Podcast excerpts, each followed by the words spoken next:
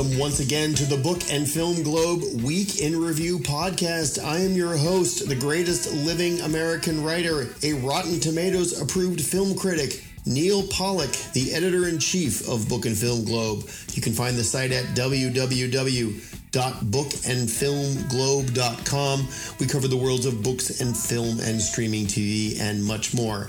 And you know, I've been editing this site for three years now, and this has been my favorite week period of all my time at the site. We've covered lots and lots of interesting things. There's been some fun coverage of the New York Film Festival and New York Comic Con, but also lots of issues related stuff. We've talked about censorship and cancel culture, the Israeli Palestinian conflict, which isn't something we usually go into, the COVID policy response, and all through the lens of books and films and TV shows that are talking about these issues. So it's been a great week, and I hope you check out the site. We've had so many terrific articles this week.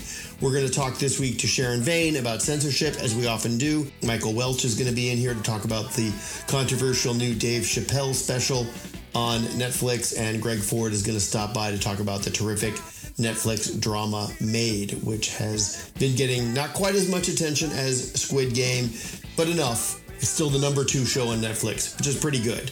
And we're going to lead off this week with Robert Palmer singing Doctor, Doctor, Give Me the News. I've got a bad case of loving you, which is how a lot of people feel about Dr. Anthony Fauci, the subject of a new documentary that we covered on the site this week. And after a little musical interlude, we're going to talk about it with Matt Brown, the author of the review. Doctor, doctor, give me the news. I've got a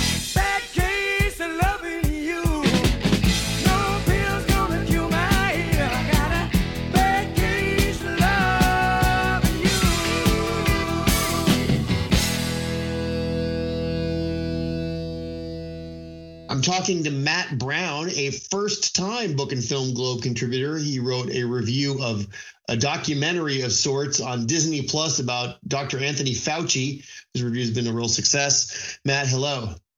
Hi, Neal. Good to talk to you today. Yeah, so uh, Fauci is just a kind of a ludicrous hagiography of, of Anthony Fauci. It's not a an objective documentary about about his career and his COVID policies. Yeah, I, I, think you could say that. It is definitely geared towards an audience which is already going to be very favorably disposed to him. And it doesn't really bring us an awful lot of new details on exactly what he does in his work every day. You basically you've got Fauci on one side, and at the beginning of the movie, very opening minute or two, you've got Anthony Fauci saying a lot of people don't like me and the reason why they don't like me is because I tell them the truth and that kind of sets the stage for every interaction that you see from there forward, where you have Fauci on one side, and then you've got some credentialed defenders of Fauci, and then you've got uh, his antagonists who in this are mostly depicted off of quick sound bites that were recorded from Fox News. Nothing really goes into a whole lot of detail on either side, but Fauci, obviously, he's got his family. It's very sympathetic to him. Um, it's not horribly made, but it's geared towards an audience that's favorable to him. I should mention that I met Matt uh, through a, an online discussion group of, uh, I would say, COVID skeptics that we're part of. Now, I'm not a skeptic of, of COVID itself. I understand that it's a real disease, and I'm not an anti-vaxxer. I'm very happily vaccinated and all that. My skepticism is about COVID policies, about uh, social distancing, and about lockdowns, and about masking. And you know, I was looking for someone to not do a takedown of Anthony Fauci. You can find those in any any publication that's slightly right of center, but just to look at this movie somewhat objectively. And uh, you know, it sounds to me like the film is is almost like state propaganda. Yeah, I think that it, in some ways you could say that. And I wanted to watch it, even though you pretty much laid out here what our views are on the pandemic and, and really, as, you made clear, the response to the pandemic in, in general. I am not somebody who's going to say COVID is not real. Of course, it's very real. A lot of people have gotten sick and, and died from it. I, like you, am also vaccinated. I'm not anti vaccine. I'm a little bit skeptical now of exactly how well they've worked as to what they were originally advertised as. But you said propaganda, and there's a lot of potential controversies with Fauci, uh, such as his reversal on masks at the beginning of the pandemic, where a lot of people have seen the famous CNN clip from the beginning of March 2020 when this was just sort of becoming news. Uh, actually, no, it's not CNN. I'm sorry, 60 Minutes, where he was asked about this and said there's no reason to wear a mask. It might block a droplet, but it's really not providing the type of protection you think it is. And he did a 180 on that. Uh, the documentary goes into a lot of detail on his work in the AIDS crisis. And I'm a little bit too young to remember that very clearly. I remember AIDS. I can't remember Fauci's role in the 80s, but he was a bit of a lightning rod and a very, very controversial figure and, and remains to this day, uh, particularly in the LGBT community. And that is not mentioned in the movie at all. The Mask 180 is mentioned very briefly, but it takes his explanation at face value that, well, I thought we might have a problem with supply for the healthcare workers and it goes entirely unquestioned. So there are all these instances like this. The response to the pandemic, interestingly, is gone into virtually no detail at all. Right, but that's word... the whole story. That's the whole story. Like what well, we wouldn't even know about Dr. Anthony Fauci if it hadn't been for the way he drove the response to the pandemic and was sort of the the spokesman. You know, he was portrayed by Brad Pitt on Saturday Night Live as being the savior of America. I mean, he's not a Anthony Fauci is a perfectly nice looking man, but he's not Brad Pitt. no, and uh, you know, I I'm about equally to Brad Pitt as Fauci, and I'm a little closer than Brad Pitt than age than Fauci is. So maybe cast me as cast Brad Pitt as me on SNL, but. Yes. I don't remember, and I should have taken a note of this. The word lockdown may not have been mentioned through the entire documentary, which it's a it's a full length feature film. It's an hour and a half, and they do not go into detail of exactly what policies Fauci caused, which is which is extremely odd. It's well done in that regard, which it's it's like a piece of filmmaking jujitsu because you watch an hour and a half of this and then you come away from it and I'm thinking, wait, wait, what did I just watch? They didn't go into that many details and they had plenty of time. It was very interesting.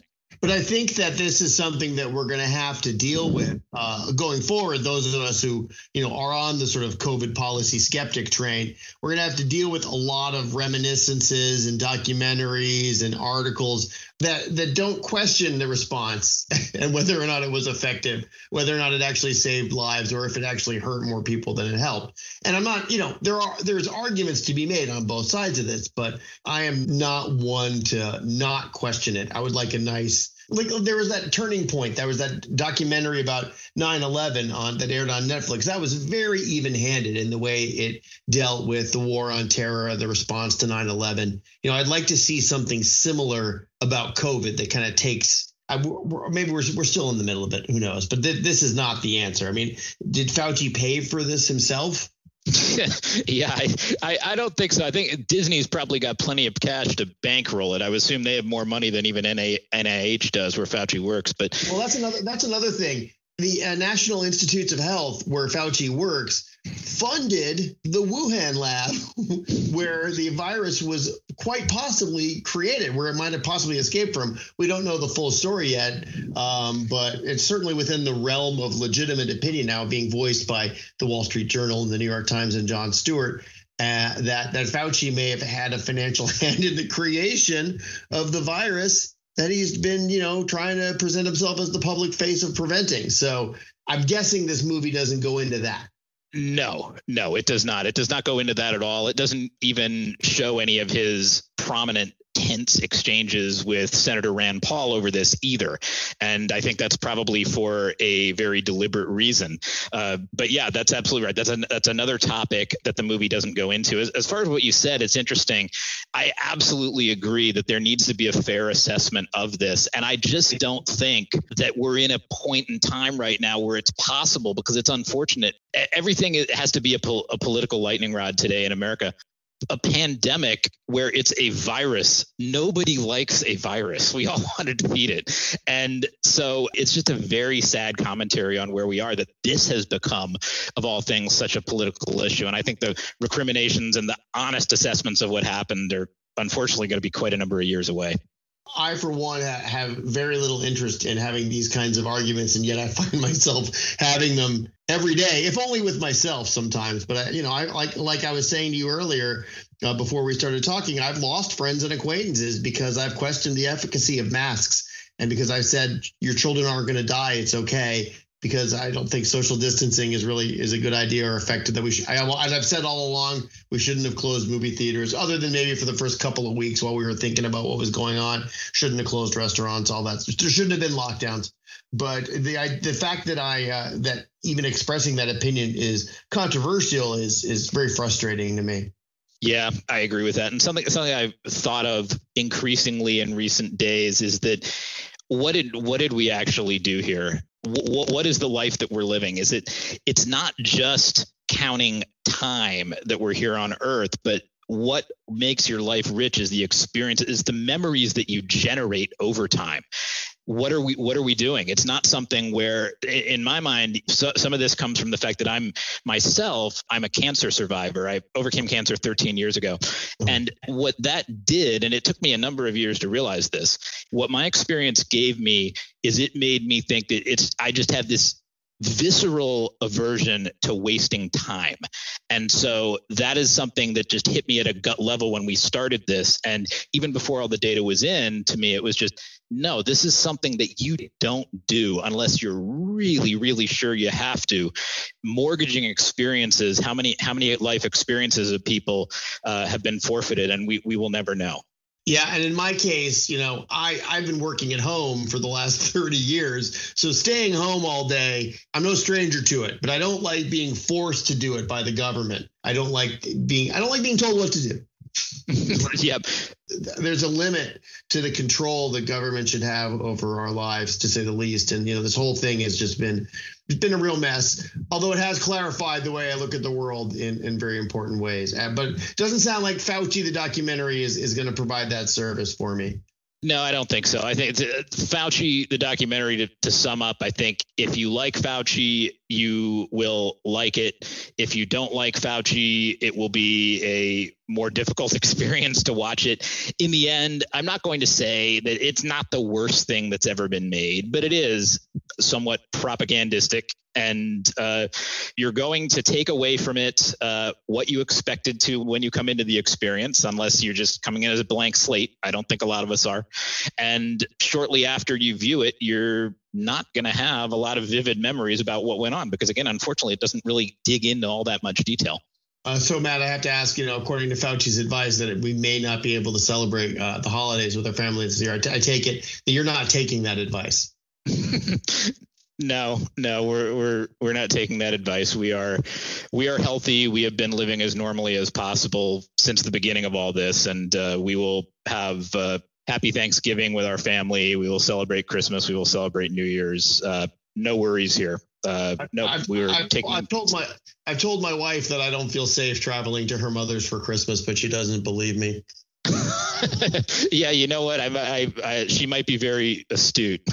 I'm, I'm, I'm, I, I keep laying that line out there, and I'm just, I'm just not get, I'm not getting it. yeah, I want to keep trying.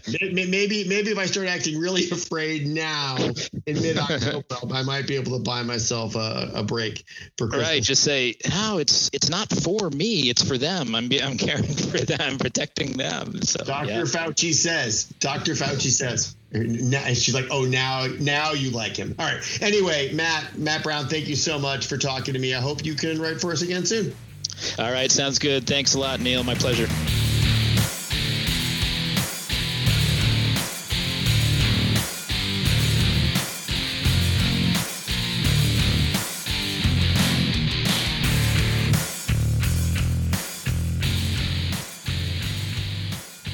I've noticed a trend in my social media of parents being very concerned about pedophilia. And now, while parents should be, I guess, concerned about pedophilia, they're mostly concerned about it as it relates to how it's being portrayed in literature. And there, people who I would not necessarily assume to have censorship mindsets are suddenly um, speaking out against books that contain depictions of what they're calling pedophilia, but aren't actually pedophilia. It's a lot of controversy. Sharon Vane is here to talk about it, and she wrote about it on the site this week. Hello, Sharon. Hello, thanks for having me back. Uh, I'm sorry that we're always here talking about people's uh, views of books they want to get rid of. And in this case, particularly, it's bizarre, even by censorship standards.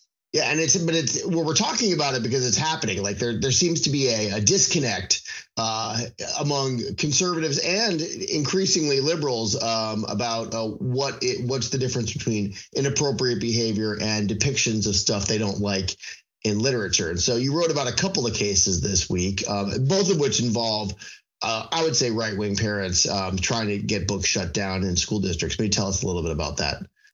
Yeah, well, what's really um, interesting about these two particular books, um, Jonathan Evison's Lawn Boy and Ashley Hope Perez's Out of Darkness, is that both of these are books that are popping up all around the country, and the complaints are the same. In Lawn Boy's case, as you mentioned, folks are saying this promotes pedophilia and how dare you as a school board have this book? Oh my child brought this book home and has pedophilia. So i can understand how if you're a parent you hear that word you think wow is that a book i should be concerned about? But when you open the book and read it it's 100% clear that there is no pedophilia in this book. There are there is an instance of the main character who's 22 remembering a time when he was in elementary school and fooled around with another boy and um, you know they did have sexual contact. But that's not what pedophilia is. Um, however that's not stopping folks who want to rid it from uh, libraries and schools. And this week, I talked with both of the authors about what it's like to be at the center of a bunch of arguments that don't have anything to do with your book, and are really turning ugly and vitriolic. Both of these authors have gotten death threats. They're seeing things come into their messages telling them they should hang themselves. They should be, you know, eradicated from the earth. Just this really awful um, sorts of uh, of messages that they're getting about things that aren't even true. And what's the case with Ashley Hope Perez's book? That's not even they're not even talking about sexual content in that book. Well, it's so interesting. There was a video that maybe some of our listeners have seen because it certainly uh, went so viral. It ended up on Jimmy Kimmel. A woman in Lake Travis uh, School District, which is just west of Austin, um, former school board candidate, has you know been on the news before uh, for a variety of outcries. She took to the school board mic to talk about how this book promoted anal sex, and in maybe 30 to 45 seconds, she must have said the phrase anal sex 10 times and about how she doesn't want this to be promoted. What actually happens in the book is that uh, there's a Mexican American girl who moves to a new town. And in this town in the 30s, there were schools for white and white passing kids and schools for black kids. And she goes to the white school and she hears just this onslaught of what you know, just nasty insults and things that people want to do to her because they can tell that she's Mexican American. And there's one word reference to cornhole. And this parent looked it up, discovered it referred to anal sex, and she was off to the races, even though, even if you don't read the whole book, even if all you do is read that chapter, it's clear that this book is not promoting anal sex in any way, shape, or form. Right. It's just describing the fact that teenagers sometimes talk about it. I mean, you have teenagers. I have a teenager. You know what kids talk about? Come on. You know, and and it's like uh, I just don't understand. Like I feel like this is a um, an extension of there's a lot of there's a battle going on right now about what should be taught in schools. You know, there's a debate between should we teach critical race theory or should we teach critical race theory, and you know, there's a, a struggle between the 1776 project and the 1619 project, and these are all ideological fights that are that are playing out. But then you've got novels, ordinary uh, and well received novels, young adult novels getting caught in the crossfire and getting banned um, for for incredibly prudish reasons, you know, that, that, seem, that have nothing to do with the larger debates. And it just it drives me crazy that parents um, hear these sort of key words, you know, these you know, these people our age or even younger, and it's frustrating to me that they're they're so square. Well, I think they they think, oh, has it has it gone too far? You know, and I think that these attacks are designed to elicit that kind of reaction. You know, there is no coincidence that these two books have been at the heart of multiple challenges in multiple districts across the country. I mean, this is, you know, these two books were challenged in Texas, but they're also challenged in Ohio, they're challenged in Virginia, they're, you know, challenged in many other places. And there's kind of a conservative parent playbook that will lay it out. You know, here's the page that cornhole appears on, and this is what you should, you know, reference. But who's and coordinating? I, who's coordinating this? Is there some uh, Phyllis Schlafly like character who's like sending out the memo? I mean, it just it's it's bizarre to me, and it's also, I mean, it is uh, this is conservative driven, but I've seen very concerned liberal parents also saying, I don't want the schools teaching pedophilia to my kids. I'm like, yeah, well, Right. I mean, that makes perfect sense. Of course. Do we want the schools teaching pedophilia to our kids? We absolutely do not. But this not, is actually not what's going on here. and I, and I think you make a really great point that this is something I think it can be easy for more left leaning or more progressive parents um, to think, oh, book banning, that happens to 1984, that happens to To Kill a Mockingbird, you know, those kinds of classic novels that always get sort of held up as this example, and maybe even a more recent example of Angie Thomas's The Hate U Give. Well, that was such a blockbuster that people can try and ban it, but it's still going to get attention. It's still going to sell. It's still going to do really fine. These two books, critically acclaimed, both award winning, it's easy for parents who aren't as familiar with these books to kind of take those talking points and think, should I be concerned? Um, I, I, think you know one of the things that um, Ashley Perez brings up in our story is that this is also an issue where school boards are entertaining these discussions. So it isn't a situation where the parent goes to the school and says, This book's about pedophilia. And at the school level, they say, It's actually not. It's not in the curriculum. You don't have to read it, but we're not going to take away the access for everyone to read it who might want to read this book just because you made one complaint. Instead, what we're seeing in certain places is somebody goes to the podium, makes a big fuss, and then the book gets pulled while they do a review process, which you know, who knows how long that's going to take. So it, it's a worrisome trend. Yeah. And, you know, and school boards are made up of parents. So uh, for the most part, so, you know, it, it's uh it's not it's not that surprising and it is extremely worrisome you know and, and i guess like i i feel like parents should be just grateful that their kids are reading you know I, I don't i don't quite get i just don't quite get the concern i mean given all the media and anything that kids can be exposed to. The fact that they're actually sitting down and reading a novel of any kind, even if it's uh, you know Fifty Shades of Grey, I'd be fine with it. I would be thrilled to see my son uh, sitting on the couch reading Lawn Boy. You know, that, that, well, that's that, exactly what librarians say. I mean, people who are experts in reading, they're like, whatever they're reading, it's good. Are they reading magazines? Great. Are they listening to audiobooks? Awesome. Are they reading, you know, Diary of a Wimpy Kid 15 times? Tremendous. You know, we want to just keep them reading. And honestly, I question in most of these cases did these kids really bring this book home? I, I mean, maybe they did in the first case, but I, I can't believe that all over this, you know, great land of ours, teenagers are going, you know, checking out like Lawn Boy and Out of yeah. Darkness and then coming to their parents and saying, I am scarred emotionally from this experience. Lawn Boy Mania. Is it on TikTok? Then, it, then they're not doing it on mass. So, um, and I, I, one more point I wanted, I wanted to make, you know, I, I assume you read Catcher in the Rye back yeah. in the day or even more recently. I don't know when, you know, I don't remember the last time I read Catcher in the Rye, but there's a scene where Holden Caulfield is molested by a teacher. Sure. And nobody, you know, is out there, you know, wanting to, I mean, back in the day, sure. But what is so interesting is that um, there's so many books. I mean, you could describe Romeo and Juliet as like two teens defy their parents in a suicide pact. I mean, certainly, you know, I think many authors who have been the subject of, uh, you know, banning attacks have brought up the Bible as an example of, you know you can pull you know passages out of that that are really sort of out there depending on you know how you interpret it.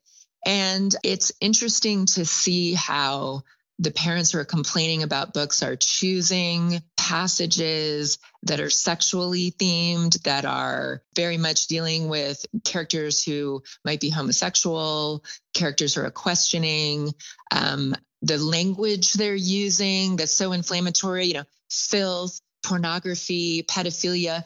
Those are kind of trigger words that are going to raise everybody's attention. And as you say, like, have I read every single book my kid is assigned or, you know, reads in the house? I have not, you know, and, and parents who don't take the time to take a look and dig a little deeper on this could easily be fooled by a few loud voices. Yeah, in general, I tend to ignore the parental voices that are screaming filth and pornography. There, those those are the kinds of fuss budgets that we've been making fun of our whole lives. And I'm not gonna I'm not gonna turn into one of them now. God damn it. That's right. Well, you know, you and I can vow that I will not be fooled by someone yelling filth um, on on Facebook. Well, if someone's yelling filth on Facebook, my first instinct is to check out the filth. So, right. once again, we have stood up against censorship, and we we interviewed the authors. I was like, I was like, you know what? Let's talk to these people because I, I somehow I doubt that Jonathan, Jonathan Evison is promoting porno, uh, pedophilia and pornography in his book. I'm just, I'm just, I'm just guessing. Absolutely. My- and I, it was nice to be able to feature more of them, um, more of their thought process. You know, we haven't seen this in other stories, maybe a comment here, a comment there, but um, you know, this was truly a chance for them to kind of expound on what they were really trying to do in their books, and then some of the really unfortunate um, pushback that they've gotten. Yeah. So I encourage folks to read the story. Yeah, and we'll keep interviewing those filth purveyors on Book and Film Globe. So thank you. I, I'm here for it. All right. we'll talk to you soon. Thank you.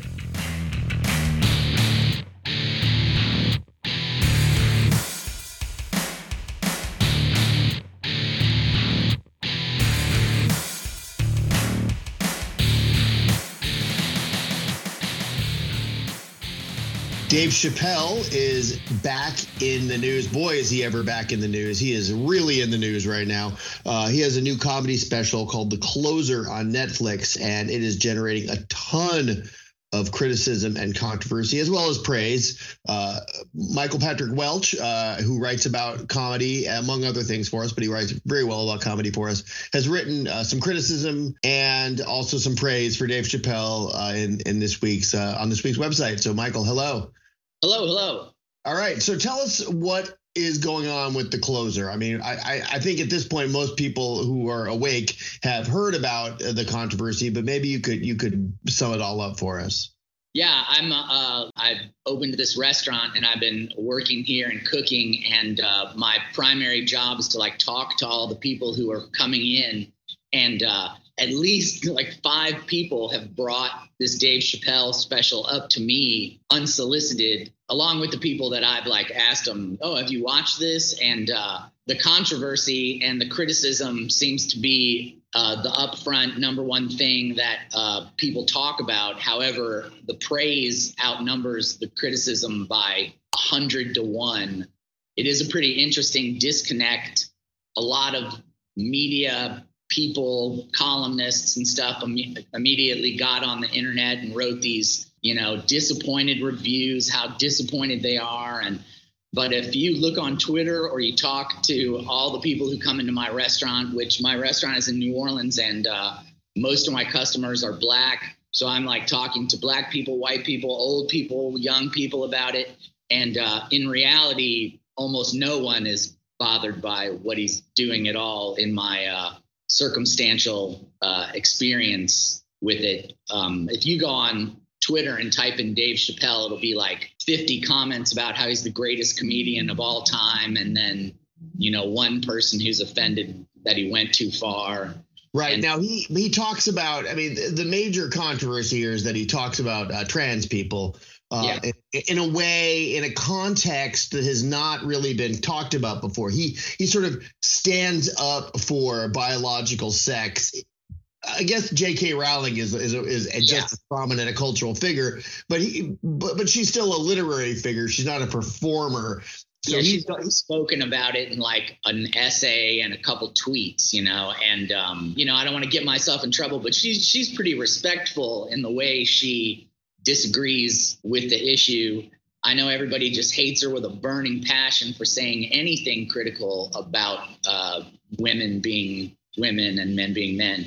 Uh, but Dave Chappelle just takes that and explodes it and you know he's like an insult comic so he's not he's not getting up there trying to be ginger about it the way that i believe uh, rowling was being he just gets up there and is like well i'm just going to treat you like any other group that i would make fun of which is uh, frowned upon, to put it mildly. now, I, yeah, I, I watched the special, and I, you know, I didn't feel that he was anti-trans in any way. I mean, there's a no. long story at the end about Daphne Dorman, his friend who uh, killed him or herself um, you know, and, and he obviously talks about that person with a lot of love. Doesn't he doesn't strike me as an as a bigot. He just strikes me as someone who's saying like enough is enough with constructing society around the needs and desires of what is essentially a very small group of people.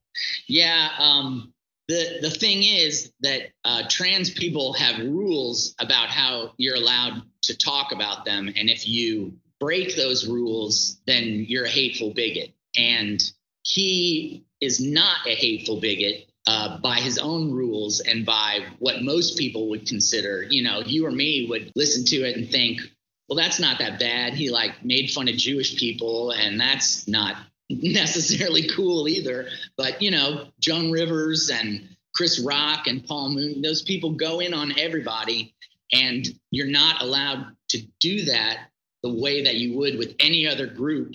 I mean, somebody made a list of like all the groups that he attacked. I don't even want to say attacked because to me he's just kidding, you know. But he made fun of. He made fun he, of. He went in on all the groups, but the only one that's causing controversy is trans people, you know. But like I said, they have their own rules of engagement. Well, yeah, I think you're right in some ways, but I don't think it's trans people who have their own rules of engagement. It's activists who are busy on social media um, yeah. and, and who have bylines. I I think that um, gay people and trans people can laugh at themselves just like anybody else. I mean, there's a sensitive corner of the progressive left that is ready to cancel everybody.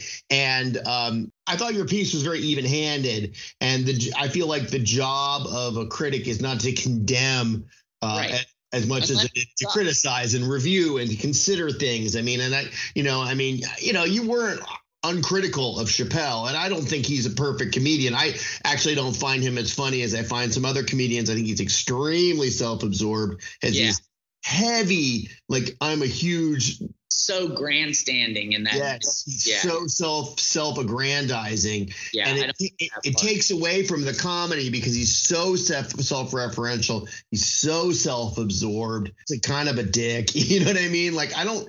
I understand that he's been through the ringer, but he put himself through a lot of that ringer, and there's a lot of like me, me, me. I don't like it. You know? No, I don't either. I like cockiness when people are cocky. It, I find it funny and entertaining, and it can be done well. But uh, he mentions walking away from the $50 million and every special that he makes. And, you know, he calls himself the GOAT in this one and then like pauses so that everybody can clap. I, I it doesn't ruin it for me, but he's not very good at using cockiness uh, yeah. as, a, as an entertainment tool. Um, he walks away from fifty million dollars right into another fifty million dollars. Like, oh, yeah, like eight, some shit, you know, like he got 20, 20 a piece for all of these is what I am, am understanding. But, but I mean, that's small to me. Uh, all I can say is that as a fan, he's not as good as he used to be, but he's still, I mean, he's still pretty awesome. And, you know, obviously he's been doing that since he was a teenager. So it's like, there's no way around acknowledging how good he is at it. And, uh, you know, it's just like I've watched so many bands Guns N' Roses made one good album and then just everything else they've ever done sucks. It's like it just happens, you know. Right. Yeah. Well, here's the thing about Chappelle in this special. It's not a per. It is not a perfect work of art. Uh, the closer by any means. It's not the greatest stand-up special of all time, um, or even of the year. But what he does is, I think that he finally like he really put a big hole in the woke bubble and I think yeah. I think that what your customers at the restaurant are responding to, and what regular people of all types out in the world are responding to, is you know it's it, they're finally like stay, feeling grateful that someone has spoken up against this very oppressive cultural hierarchy that's being imposed on us. And that's dividing people. And I think it's interesting that you know it's it's Chappelle. You know, obviously like Tucker Carlson wasn't going to do it. He's too divisive. Yeah. you know what I mean? Yeah. Um, No, in in uh in I think it might have been Chappelle's last one. He brought up this point, which is kind of good. It might not be the tightest point, but um, along with like poking a hole in it, he's normalizing trans people in a weird, twisted kind of way. Like he's saying, no, you, you don't get left out of being made fun of. Like that's putting you in a special category. But in in one of the other specials, he said. uh that Daphne, the his trans uh, friend that he exploits in all of his specials, um, told him that he thought it was funny that Dave Chappelle got a lot of blowback supposedly when he did that R. Kelly parody, that "Piss on You" video. Have you ever seen that? sure. It, yeah, it's and it's hilarious. It's so good that people were like, "Oh, that's terrible. You're normalizing R. Kelly." And he wondered out loud why people don't say that when he makes fun of trans people that he's normalizing them. I could answer that and tell him why that doesn't make sense, but in a way it does make sense. Like he's treating them like he treats everybody else, you know. Um, Poorly. yeah, yeah, I guess so. But I mean, to me, it's not poorly. It's like, I mean, Joan Rivers is so much worse. She is so much worse, and also like very loving, and nobody held it against her. You know, like that's just what they do. I don't necessarily always consider it like shitting on people. You know, it's it's uh I strongly believe that we should continue to criticize and make fun of things. I know it's an outrageous thing to say, uh, but uh, but it's it is uh, it's a core principle of mine. It's not lost on me either that I don't belong, that I'm not in a group uh, that gets made fun of. I mean, redheads get made fun of when they're kids, but uh, I do feel like, oh, it's not for me to say how other people should take it, uh, since I don't really know how it feels to be like stabbed in the heart by somebody's words. You know, people make, Oh, I do. Oh, I do. As a Jew, yeah, I know.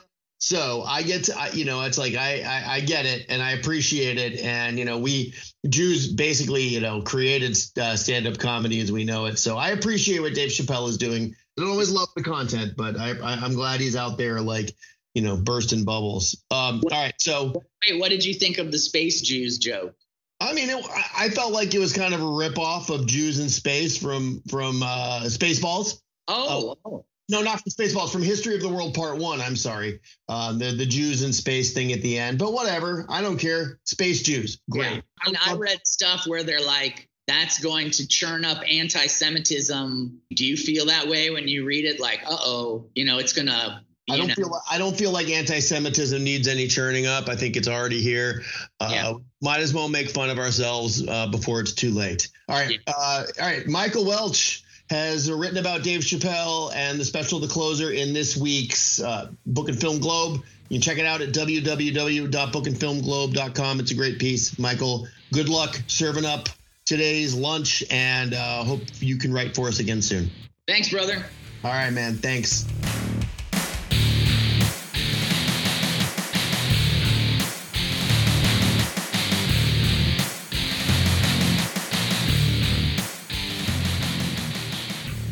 Finally, this week, I'm joined by GL Ford, Greg Ford, frequent Book and Film Globe contributor. He often writes about TV shows, uh, quality TV shows, and he's chosen a very quality TV show to write about uh, on the site this week. The show Maid, which is uh, now airing on Netflix and is being eclipsed only by Squid Game in the estimation of Netflix viewers. Uh, Greg, welcome. Hey Neal, thanks for having me. Yeah, sure. So, you know, I've been watching Maid as well, and I got to say, I love this show. It's um, it's such a, a, a gritty and realistic look at poverty in America and at the struggles of uh, of uh, single parents, particularly women, um, coming out of uh, domestic abuse situations. And it's just the details are just astounding in the in the show. It's just the the level of um, this meticulousness. Well, it's really unrelenting in that respect. Yeah, as far as realistic goes, yes, it does blur into magical realism like the headers on her welfare forms reading you are an unfit mother or the passersby having various, know, also derogatory uh, statements toward her on their chests and things like that. Right. Um, when she's in court, she hears the judge and the lawyers say things like, legal, legal, legal, legal this, legal that. So it just, but, but, you know, and th- I feel like those touches make the show even more effective because it shows you how absurd and how, um, how oppressive and Kafkaesque the situation of uh, somebody really caught in the poverty cycle is. Yes, and she's totally trapped, and she really she she has help, but all of this help she has comes with conditions of one sort or another, whether it's personal or the system. One it's you know she goes to the shelter and she has to pee in a cup. You know she goes to the welfare office and everything everything is just um, predicated on her fitting into some mold. And yeah, she, has, she has to jump through a lot of hoops. So this is a young woman who has a daughter. She's played by Margaret Qualley, who is a terrific actress. Um, she uh, first came to our attention in the Quentin Tarantino movie Once Upon a Time in Hollywood. She played the the hippie chick who Brad Pitt gives a ride to. Uh, she's but she uh, she's been in some other stuff, and she is she's just really good here. And she um, she's actually Andie MacDowell's daughter, and in in real life, and in, also in the in the show, Andie MacDowell plays her mother. Yeah, and her mother is a real trip in this show and acts rather like she's tripping the whole time. She's kind of an old art hippie. Oh yeah, an old art hippie is a good way to put it. You know, she's living out on a trailer and she you know, doesn't really care what anybody thinks about her. She just wants to do her art and uh, screw the man. And whether that's literal or figurative, she's got her young, maybe Australian boyfriend to whom she's handed over control of all her assets and uh, maybe that's not the wisest move but even she she's not disinterested herself she's less demanding than other people that Alex comes into contact with, but you know, she's not an easy person to deal with. Yeah, and so there, there's just all these obstacles that Alex, who played by Margaret Qualley, has to deal with, and you know, the show is just is, is just. Uh, I find it very gripping, and you know, it helps that um, you know, Alex is uh, the her baby daddy. They're not they're not married. Is you know, he's she's got a drinking problem and he's violent, but he's not uh, a one-dimensional monster. You know, the show presents him as intelligent. It presents him as as somewhat empathetic and caring, but he has a lot of problems, and he is still an abuser. So it's an interesting portrait of an abuser because you know he's not like a, a um, stereotypical abuser. Yeah, that's not all there is to him. He would like to try and make it work, but he just doesn't really know how. He's from a broken home. He's from a broken home himself, and the show really shows really well the sort of cycle of poverty. And he's actually, I think, this actor is quite terrific too. He's played by Nick Robinson, who um, was the lead in the movie, like gay high school love story, Love Simon and was also in A Teacher, which was on Hulu, which was sort of a um, high school teacher having an affair with a student drama that I actually thought was very good as well. But he's not sympathetic, but he's a well-rounded character, and there's a lot of really well-rounded characters in the show. I mean, and what I thought was interesting is the main characters are all white, but there's a lot of very interesting um, black and Latino characters sort of surrounding them, both wealthy and not wealthy. Yes, there's Regina, for whom she cleans, uh, who at first doesn't even seem to know her, and but as the show goes on, they become something like friends. I mean, there's going to be a barrier between them, whether that's class or race. The show doesn't spell it out, but it's not really the show's job to spell that out. I don't think. I'm, I'm yeah. curious. Neal, how far into the show are you at this point? I've, now I've only seen three episodes. You okay. know, I, I, enough to talk to you about it, right? Like I don't know exactly how it's going to play out. I know there's some twists and turns coming. It's a 10 episode show, and I, you know, and it's, um, you know, I just I admire uh, a nice slice of um, social realism, I guess, and I, I feel like you know, Maid uh, pushes a lot of those buttons uh, for me. Well, it's really well done in that respect. I didn't write this in my piece on it, but in the end, I find it pretty bleak, really. I mean, it's exceptionally well done, but she's just casting off relationship after relationship. There's her old friend who she stays with. You know, he claims again and again that he doesn't have any romantic interests in her. There are no conditions to her staying with at his place and driving his spare car. But then there are conditions there too. So so much for that relationship. She shed so much of her life to try to be herself, and I find that kind of sad. But maybe maybe that is part of the realism. Yeah, I mean, I don't I don't think the show is meant to be uh it's not a happy story. Um, but it feels very real to me. The real story behind Maid is that someone lived a life similar to this or based on this and then wrote a book and it got turned into a Netflix series. So you can kind of take some hope in that. Yeah, you know, my wife actually, well, she didn't read the book, but she listened to the audio and she said there are a lot of similarities, but they certainly took some liberties with it. Well, in any case, Maid is on Netflix. It's really good. You should watch it. And you should read Greg's review in Book and Film Globe. And I agree with all of those points. Right on. All right, Greg, we'll talk to you soon. All right, Neal. Cheers. All right, thanks to Greg Ford for talking to me about Maid. I really do like this show. I hope you get a chance to check it out. It's kind of depressing, but it is worth your time. Also, many thanks to Matt Brown for talking to me about the Fauci documentary, to Sharon Vane, as always, and to Michael Welch, who is a great chef of New Orleans and a great reviewer of stand up comedy specials. This has been the Book and Film Globe Week in Review podcast. I have been and always am Neal Pollack, the editor in chief of Book and Film Globe, www.bookandfilmglobe.com. In addition to all the stuff we talked about this week, we featured some movie reviews, including a review of the new Halloween Kills movie. So I thought it would be appropriate, given the season, given the opening, to play John Carpenter's original theme music from the original Halloween. Very creepy, very good music. Don't be scared. Michael Myers is not waiting outside your door. But Dr. Fauci might be. Mask up, stay safe. Talk to you soon.